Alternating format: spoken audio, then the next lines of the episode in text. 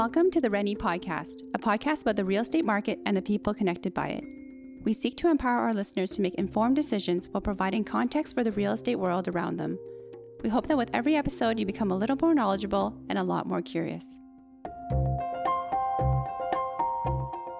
Hello, everyone. I'm Justine Loo, a managing broker at Rennie, and today we're going to be spotlighting our most recent intelligence publication, our spring 2023 edition of the Rennie Landscape, which is also known in the industry as the Little Red Book. For those of us who are less familiar with it, the Rennie Landscape is a semi annual publication that our Intel team produces and tracks a variety of factors that directly and indirectly impact Metro Vancouver's housing market. As the host of this discussion, today isn't about me, me, me, but it's about I, I, I. Immigration, inflation, and interest rates. So, with me today is Ryan Berlin, our senior economist and director of intelligence at Rennie, and Ryan Wyse, our senior analyst with our Intel team. Welcome, Ryan. Ryan. Hey, Justine. Hey, how's everyone doing? Everyone's doing good, I think. This is our first landscape of the year. Mm-hmm. Very exciting. It is, yes. And this is our 50th podcast. yes. Rennie podcast, which Can't is believe exciting. it's 50 already. Mm-hmm. Yeah, yeah, definitely. Time flies. Time does fly. So, with that, let's just get right into it. Before we start, I want to ask you, Ryan, in a nutshell, can you tell me what the Rennie landscape is? Yeah, we've been producing the Rennie landscape now for uh, about five years. Mm-hmm. And the genesis of it was just sort of looking at the information that was available on our housing market here in Metro Vancouver. And we just sort of identified a gap. Like there's, you know, up until, you know, the point where we were producing this, we began producing this report. Um, most of the information that was produced and shared about the housing market was very much squarely focused on the housing market. So, and we talk about it all the time on this uh, on the Rennie Rennie podcast, sales and listings and prices and all of those traditional real estate metrics, which tell you the what's of the market, but they don't really get into the whys, like what is influencing all of these things that we're seeing at the local level. And so that's where that's sort of the the space that the Rennie landscape fills is to look at the wide variety of factors that influence the housing market here from demographics to economics and um, the labor market, financial markets, government policy, uh, trends in uh, credit and debt markets, um, all of those things, and how does it distill down to what we're seeing on the ground here in this region in in residential real estate? So that's what it's about, and it's written for anybody that has an interest in real estate. Um, you know, it helps if you have a little bit of an understanding of what makes things tick in this region, but you don't you don't need to have that as a mm-hmm. as a foundation. Um, so if you're a buyer, you're a seller, you're a realtor, you're a developer, you're just somebody who is interested in what's going on here. Maybe you're a policymaker. Um, I think this report could be of interest to you. Um, and uh, and we try to have a little bit of fun when we write it. Uh, so there's some humor, what we would consider to be humor. Mm-hmm. Um, and um, yeah, twice it comes out twice a year, and uh, I think it's it's helped to contribute to um, you know a better understanding of what's happening in in this region's housing market. Mm-hmm. And so, where can people find this little red book? Yeah, there's a digital copy on rennie.com. I think it's on the homepage right now and lives on rennie.com slash intelligence. Great. So for anybody who's interested and curious as to viewing what the Little Red Book is, definitely take a dive on rennie.com slash intelligence to find it.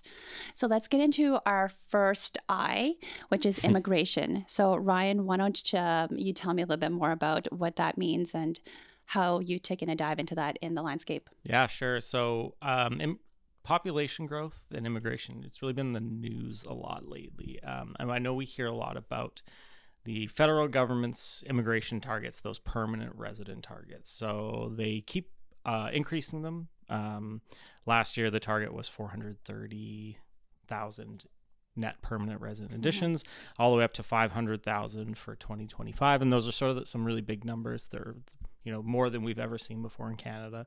Um, and that really is what's driving our population growth. But it's only really one small part of immigration. Um, so last year we surpassed that target. We hit 437,000 PRs, uh, PR admissions last year.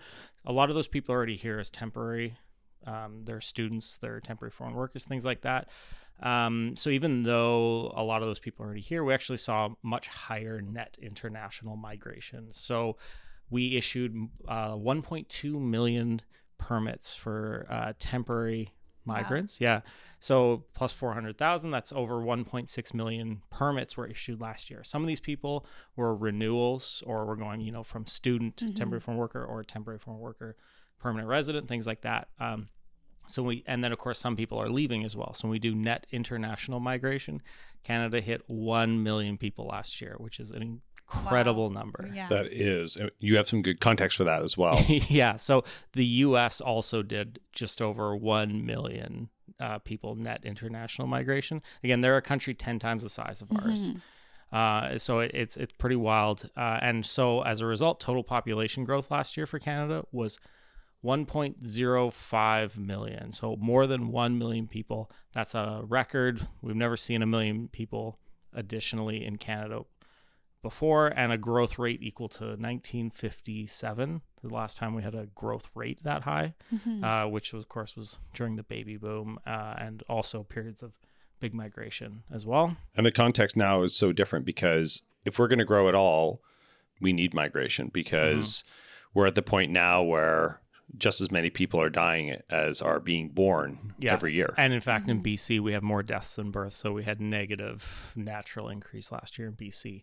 Um, and yeah, for BC, we grew. We our net international migration was over 150,000, again a record, and our population growth was 147,000. So net international migration made up more than our population growth last year, which is pretty stunning. These numbers are so big.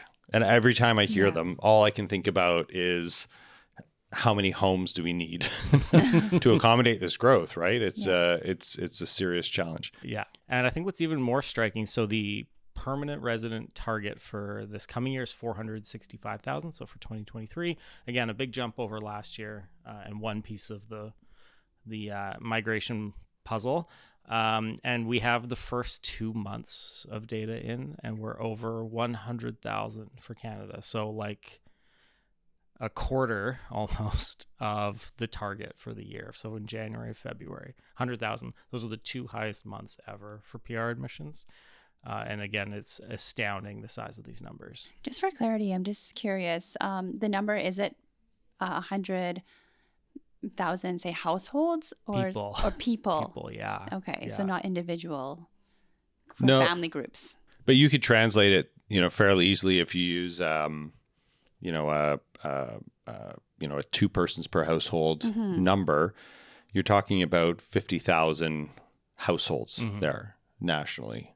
So it, it's a it's a big number. It's yeah. a big number. Mm-hmm. And um, Canada's projected to grow at a pretty incredible pace too, and again, almost entirely through net migration. So we have some UN data for the next 20 years, uh, comparing like G20 countries and how they're going to grow. And at the bottom end, Japan is projected to lose a lot, uh, about 12% of its population.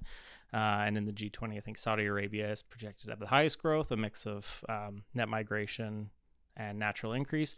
Canada's sort of at the upper end of that that projection from the UN, um, but it's pretty much entirely through net migration. And we look at net migration as a share of population. Canada is projected to grow by more than any other country on earth over the next 20 years. Yeah, I feel like that's almost not context that many people are aware of mm-hmm. that we're growing, that, that it's that significant. And I think it speaks to something that we've almost had our head in the sand about over the years that we we sh- we have seen coming but we've sort of failed to acknowledge in any kind of real way and that is that we have declining birth rates but also significantly aging populations across the globe and particularly in industrialized countries which is why mm-hmm. uh, Japan's population is is shrinking so much yeah and a lot of countries birth rates have really come down and death rates are increasing because boomers are getting older so I think it's important um, to remember the context for why the federal government is doing it, like what their goal is in bringing in all this migration. Again, these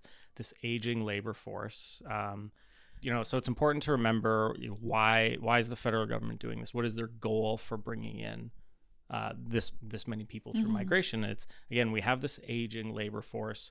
People are retiring out of the workforce, and in order to keep our workforce growing, in order to keep our economy growing, we need to be bringing people in uh, to sort of match that. And you know, we've talked a lot of, on this podcast about about these targets and about these these initiatives, but really it's this it's this aging population, this aging labor force that we're trying to sort of backfill. Um, you know, the share of the population, the working age population over 55, uh, has gone from 25 years ago it was like 26% of that population and now it's 39% it's it's mm. a hmm. much larger share as, as people get older and so the the intent for the government and with these targets is to sort of bring this labor force back and it's back through migration um, and they're targeting uh, you know workers to come in and students as well mm-hmm. um, to keep that labor force growing which is yeah a, un- in some ways like a uniquely canadian thing because I mean, even in the U.S., which has like historically been a place that has welcomed immigrants, we've seen their immigration rate really slow down over the past decade or so. And I mean, Canada has one of the highest immigration rates in the world, mm-hmm. um, and and I think that there, you know, we'll we'll start to see the benefits over time as our working age population gets filled out. The typical immigrant is 28 years old. And I'm not sure if everybody realizes that, but 70% of immigrants who come to Canada are in the economic class. So they come with a certain skill set mm-hmm. and a certain education profile that is really conducive to contributing to our economy, both in terms of the services that are provided, the goods that are produced, and also to the tax base. So it's it's a real benefit, and I think we're we're fortunate to have the focus on um, on that aspect of our economy that many other countries don't. Yeah, sort of the the short profile of the immigrant is they're young, they're skilled, and they're here to work. And for us, it's uh, a question of you know, are we building enough housing for these people? And you know, we bring that back to the housing market. And uh, I would say the short answer to that question is no, we're not building. No, we are not. We certainly aren't. Um, and so again, over the past 25 years, we we ran against our models, sort of how much we've built uh, in terms of net housing additions. So how much we've built in housing versus how much we've demolished. Uh, in Vancouver, we actually have a pretty high demolition rate because so much of our, our new development is knocking down sort of underused housing and, mm-hmm. and adding density um, versus how much net additional demand we've brought through migration and, and, through growth. And we sort of estimate that over the past 25 years, we have a net deficit of just under 30,000 homes um, which is it doesn't sound like that big of a number in the context of a region that's you know well over 2 million people. Um, but that's still just over a 25 year period. And uh, you know for the next five years at, at the rate we're growing we'd need to add you know another 30,000 homes net per year just to keep pace with growth let alone to deal mm-hmm. with this deficit. Um, and the number the the number that sort of jumps out at me that 30,000 homes uh, that equates, you know, again, using a 2.5 persons per household mm-hmm. to around 74,000 people, which is roughly the size of the city of New West. So mm-hmm. we've sort of underbuilt our region by over the last just the last 25 years by about the city mm-hmm. of New mm-hmm. West in terms of population.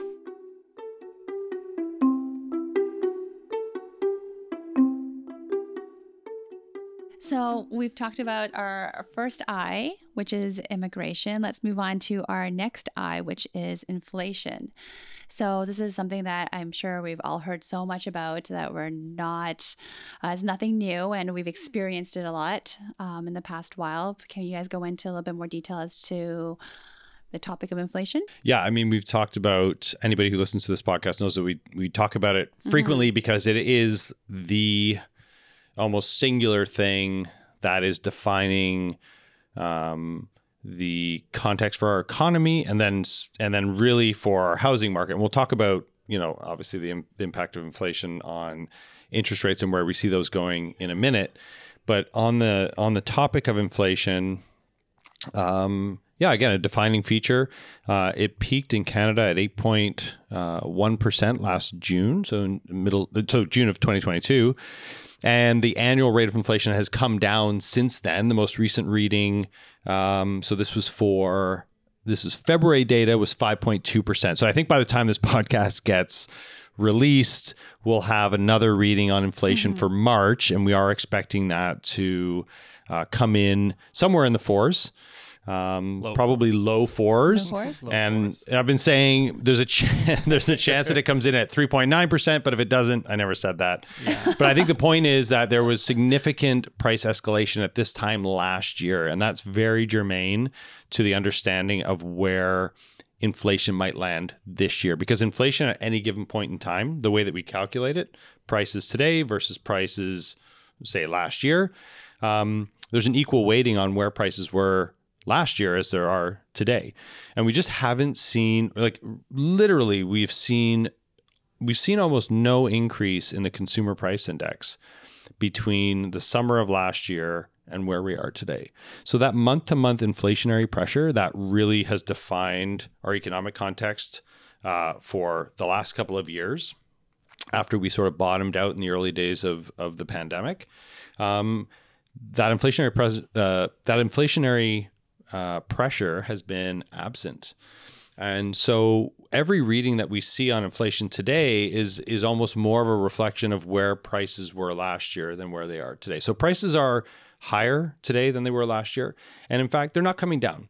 So you know wh- whatever we're paying at the grocery store, or we're paying for flights, or we're paying for uh, household um, furnishings, or whatever it's it's it's essentially going to be permanently more expensive. But when we talk about inflation, we're talking about how fast are prices rising, and the pace at which they're increasing is definitely slowing. So when we look at um, our forecast from of inflation from the end of last year, um, we had followed we we mapped out a path that saw inflation coming down into that one to three percent range that the Bank of Canada targets that they ideally like inflation to sit within by summertime. And since then, we've had four or five or six um, uh, releases of inflation data, and each one of those has essentially followed the path that we had mapped out. So our forecast of inflation falling into the one to three percent range by the end of spring is still very much on track. Um, from an inertia perspective, that is where it is trending to go. Um, a lot of things can happen between now and then and then beyond then, right? So there are risk factors to inflation. Um, there is no predetermined path, that's for sure. I mean, we just had, I think it was last week or the beginning of this week, OPEC, uh, major oil producing countries, got together and agreed to an output cut. A production cut. So, what does that mean? Well, it means that the price of oil is going to go up because of that. And that's just a decision that was made, an unexpected one, and that will feed into inflation. So that's mm-hmm. something you're not going to forecast, you're not going to predict. And over the last eight months, the price of oil has come down, and that's been a big reason why the overall pace of inflation has slowed considerably. Certainly, yeah. And so now it's we're seeing it in oil prices and in retail gas prices that the the the the prices are actually starting to increase again. So it's possible that that kind of action uh, delays the return of inflation to that that band that the Bank of Canada is targeting. Yeah, and on the flip side, like we talked in the last episode about some of the banking issues in the U.S. So if that were Yeah. to continue or get worse, that would be a you know disinflationary pressures that could bring inflation down much quicker if if credit really tightens up. Exactly, and nobody. I mean, nobody was talking about um, uh, First Citizen or Signature or SVB, you know, collapsing or having any kind of issues, and certainly not Credit Suisse prior to what a month ago. So unexpected things can happen, but I think that the trend in inflation is unambiguously down and to a very, very comfortable level. Um, and that's important. I think that's important in a broad macroeconomic context because we'll talk about the impact that that has or the implications that has for interest rates. But it also then is reflective of um, a reduction in price escalation across the board. And in a housing context, that's important for um, providers of housing, suppliers of housing, developers, because you look at the source of inflation, like where is that coming from? For for you know for those that are bringing housing to this market, much needed housing, they're looking at escalating labor costs. They're looking at financing costs that are high because of high interest rates. Um, they're look- Materials. materials are high for sure. Um, and so, you know, all of these things, they're not necessarily going to get cheaper, but what really matters is that they like wh- what we need is some certainty around how much they're going to increase from where they are. And I think we're starting to turn the corner on some of these things. And I think that that is beneficial for a market like ours, where we just we need more housing, and the uncertainty really, really freezes activity in in housing. There's no doubt about it. Okay, so we talked a lot about inflation, and we talked a lot about the banking, eh, you know, the oil costs, and and the housing market in general. But what the conversation we want to talk about right now is the expectation of inflation. Are you guys able to talk more about that? Yeah, I think um, that's something that we still need to to watch. Um, ex- inflation expectations are kind of funny in mm-hmm. that expectations can govern behavior, uh, which in turn can push inflation. So if uh, consumers expect high inflation, they're more likely to spend more and, and accept higher prices and, and spend on them. They're more likely to ask for raises. The businesses are more likely to spend more on things, give them out. Um, and as a result, you, that can end up fueling inflation. So, high inflation expectations can almost be this self fulfilling prophecy where that actually pushes higher inflation. And right now, inflation expectations are really high in the landscape we use the title uh, unrealistic expectations um, so consumers expectations and they're they're they're from the uh, end of last year we don't have q1 data out yet hopefully we get that soon.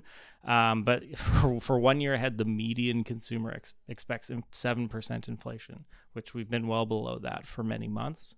Um, so obviously we disagree with that. We think we're on a path to the bank of canada target range fairly soon.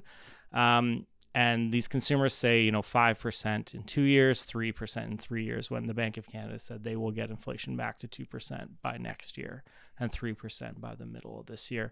So this is important and this is something to watch. And certainly the Bank of Canada is watching. And it's one of the reasons that I think that um, Tiff Macklem, the governor of the Bank of Canada, is out there saying very forcefully, we will do whatever it takes to crush inflation um, I, I liken him to a parent driving a car and the kids are yelling in the back seat and he's threatening to turn the car around like if you don't behave i'm going to turn this car around in this case he's saying if you don't behave i'm going to raise interest rates more he doesn't want to do it the bank is on that path where they're comfortable holding but if if people get out of line and they and they think there's more inflation they start spending that way that you know they'll raise rates if they have to but uh, I don't think that'll happen, but it, that, I think that's why he's being so forceful in his mm-hmm. language when when the actual data, the the results are are so promising. Uh, there's they're sort of uh, they're not in line with each other, and I think I think it, expectations are the reason why. Yeah, I think you're absolutely right. I think that is exactly what he's speaking to because the bank knows. I mean, who are we? You know, a couple of people here at a real estate company in Vancouver who are mapping out a path for inflation, and we basically hit it in each of the last call it five months mm-hmm. and because it's not it is not a complicated concept to consider the bank of canada as Rod you just said mm-hmm. their forecast is that we're going to hit 3% by summer so we're actually not very different in our expectations there but for them the way to quash that one outlier which is the expectations piece which honestly can trump everything else. Like in a sense, expectations manifest in actual price increases in the labor market vis-a-vis wages, in oil prices and materials costs because if everybody thinks prices are going up, sellers are going to or producers, companies are going to raise prices and workers are going to ask for raises and they're going to spend more. So really the root of it is is at the expectation level. And so they are just every time there's a rate announcement by the Bank of Canada, they are going to speak to the need to get inflation down and hey everybody you better watch out because if this gets out of hand we're going to step in. I mean the bank the bank has staked its reputation on bringing inflation down. We'll probably leave the topic of whether a 2% target for inflation is appropriate or not or empirically sound for another day um, because there's really no evidence that we should be targeting 2% inflation. Um, but I think also the bank is aware of that as well. And so I think, I actually think there's a tolerance there for inflation running a little bit hot. Remember, the range is 1% to 3%. mm hmm The target is 2. So if we're running at 3%, it that that is not that's not an not an impetus for dramatic action on the part of the bank. I mean, that is that's at the that's in their range. Mm-hmm. So, um, I you know either way, I think the next, as we've said for the last couple months, the next couple months are going to be quite pivotal because that's where we will likely see.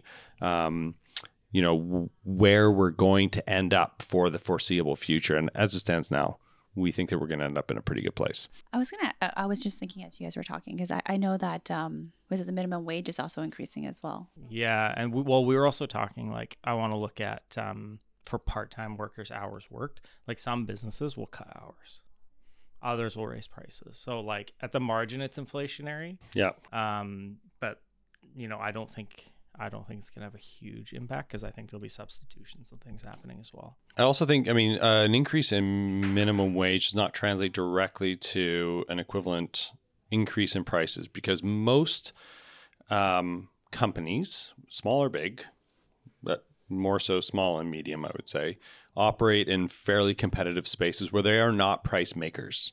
That includes housing. I mean, there's no developer, there's no seller of a home that makes their own price.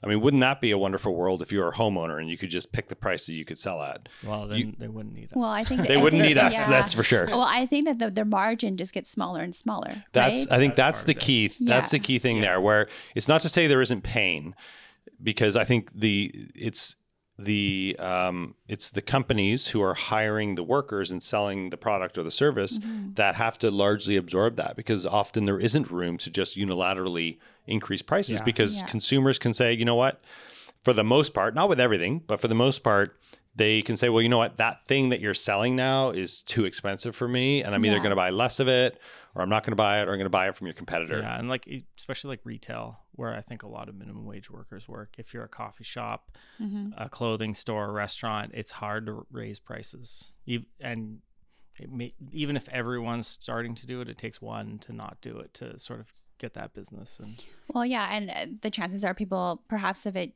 gets too out of hand, too expensive, people may not buy it as often. So Absolutely. So there's there's certainly a trade off there, Yeah. right? Yeah.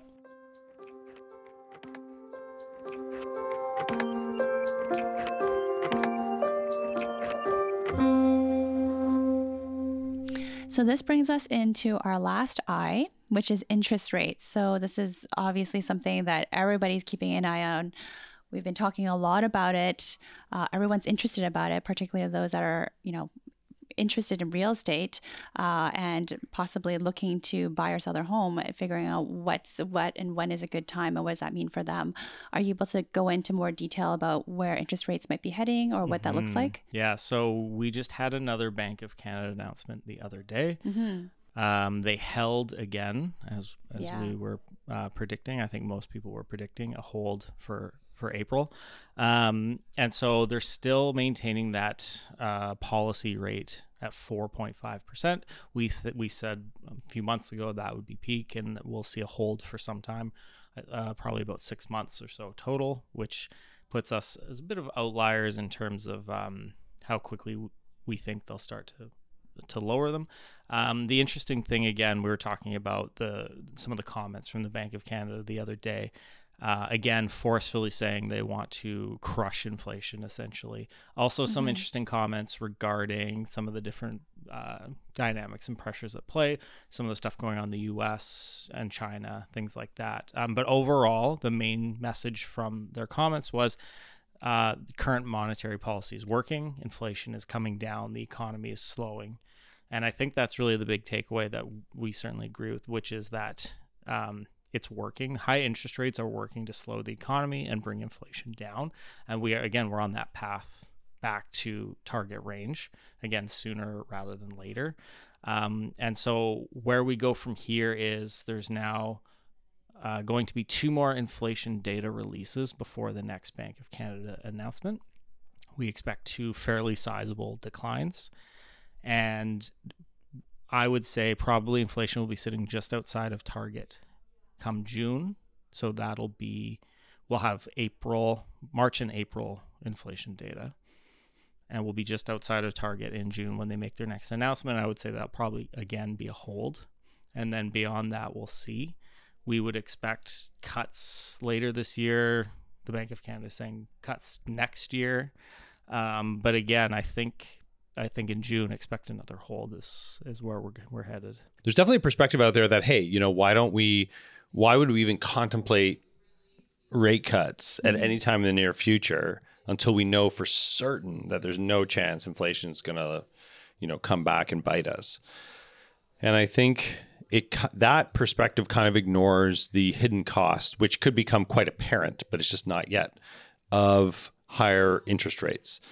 So we talk about when the Bank of Canada makes rate changes, so in this case rate increases, that it takes like 18 to 24 months mm-hmm. For those rate changes to fully sort of um, make their way through our economy and have their full effect. And it's like, well, why would that be the case? Well, one example is in housing, and you look at the majority of uh, borrowers, so, so homeowners who have a mortgage, they choose fixed rate mortgages, right, for the certainty of the rate over the course of their mm-hmm. contract. Um, so as interest rates rise at a given point in time or over a period of time, there are many, many borrowers who are not actually contending with those higher rates, right, as they're increasing. So, for example, we've seen dramatic increases over the past year in Canada in the um, Bank of Canada's policy rate. That has impacted variable rate mortgage holders dramatically. And right, you might have a few things to say on that.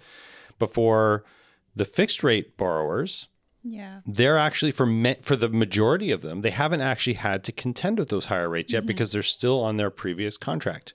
So what's going to happen between now and call it the next 3 to 4 years, you're going to have all those fixed rate contracts renewing. Yeah. And many of them, especially in the near term, will be renewing at higher rates. So even if rates never go up again from where they are, or even if they come down slightly, we for for many many borrowers across Canada in this region, they are going to be facing higher interest costs on their mortgage going forward. And so they just haven't had to contend with them yet. And that's going to squeeze out spending in other sectors of the economy. So that is going to, at the margin, reduce economic activity. And so at the margin, what that does, what the high rates do, the longer they're higher, is it's going to eventually lead to a deterioration in the labor markets, which means that basically the unemployment rate goes up. It means that people lose their jobs. It means that um, people aren't able to afford to be in the homes that they're in. And so there's a very like real personal human cost all of this because mm-hmm. as mm-hmm. economists or analysts we talk about things in a very macro aggregate way but the consequence of this high interest rate policy is that real people are going to feel real pain real people are affected by this Abs- absolutely so issue.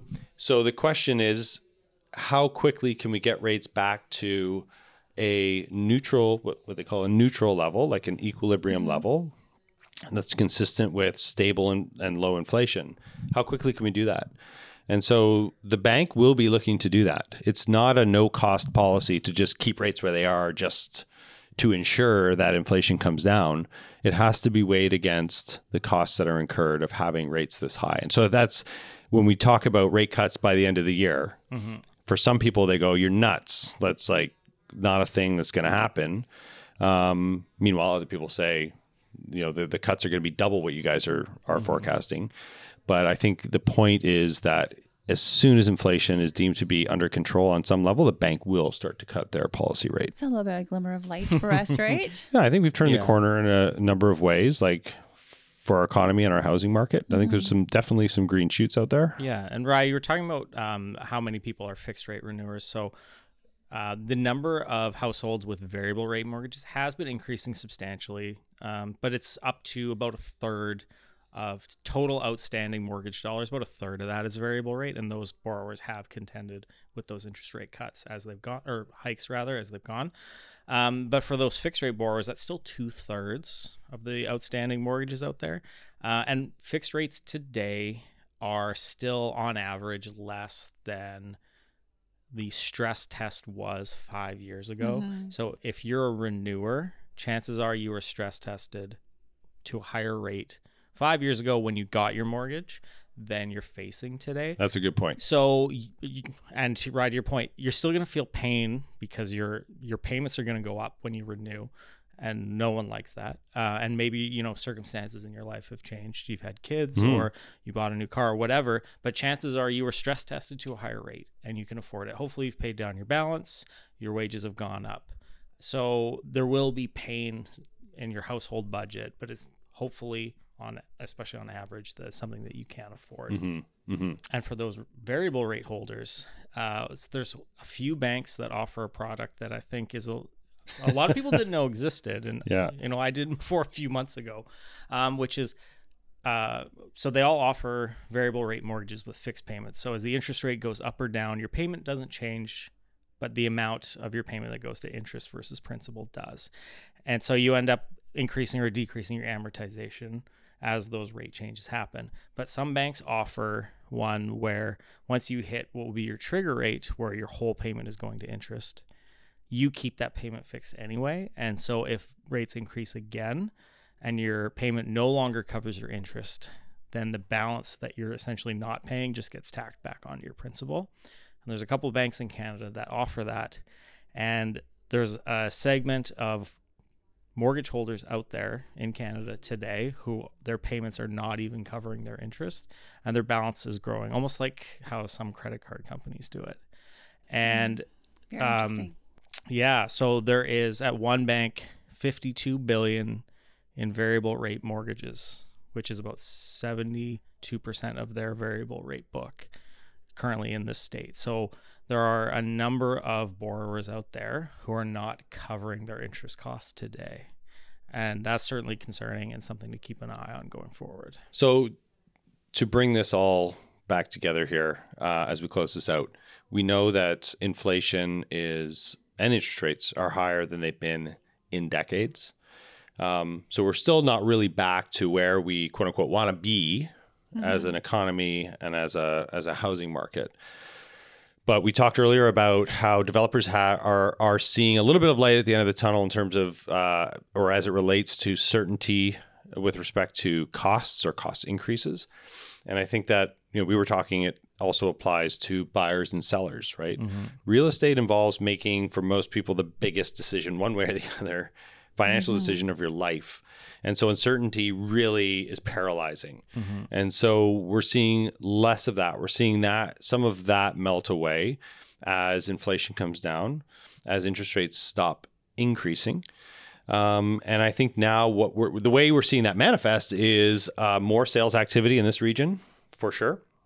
After a, uh historically um, soft nine month period as it relates to sales, um, what we're hearing from our uh, advisors, our realtors, is that uh, more and more people seem to be getting out, going out and getting pre approvals and getting their financial house in order so that they're in a position to actually.